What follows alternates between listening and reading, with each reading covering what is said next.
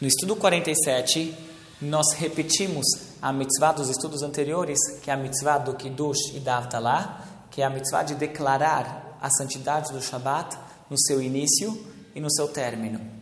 Na Avdalah, que fazemos ao término do Shabat, nós temos dois elementos uh, que fazem parte desse ritual, que é as especiarias e a vela, o fogo.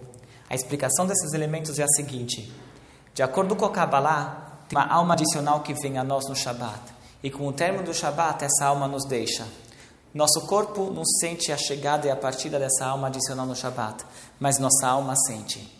E com a partida dessa alma adicional do Shabat, nossa alma, ela fica sentida, ela fica triste.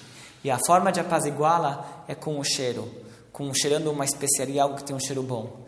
O olfato é o dos cinco sentidos é o mais abstrato, ele é o mais é, sublime e por isso ele tem acesso direto à nossa alma. O fogo a, tá, está relacionado com o primeiro Shabat da história.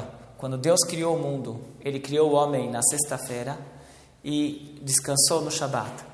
O homem, naquela sexta-feira que ele foi criado, naquela mesma sexta-feira, ele pecou, ele comeu do fruto da árvore proibida. E quando ele fez, a, quando ele pecou, ele comeu da árvore proibida, ele foi expulso do paraíso. Porém, naquele primeiro Shabat, ele ainda pôde usufruir da luz que brilhava no momento da criação, da luz que brilhava no paraíso. Mas, com o término do Shabat, ele já não podia, não tinha mais acesso a essa luz. E ele experimentou então a escuridão.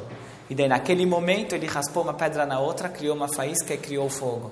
Então, a criação do fogo está relacionada com o término do Shabat. Por isso, nós, ao término do Shabat, nós fazemos uma brachá especial sobre o fogo.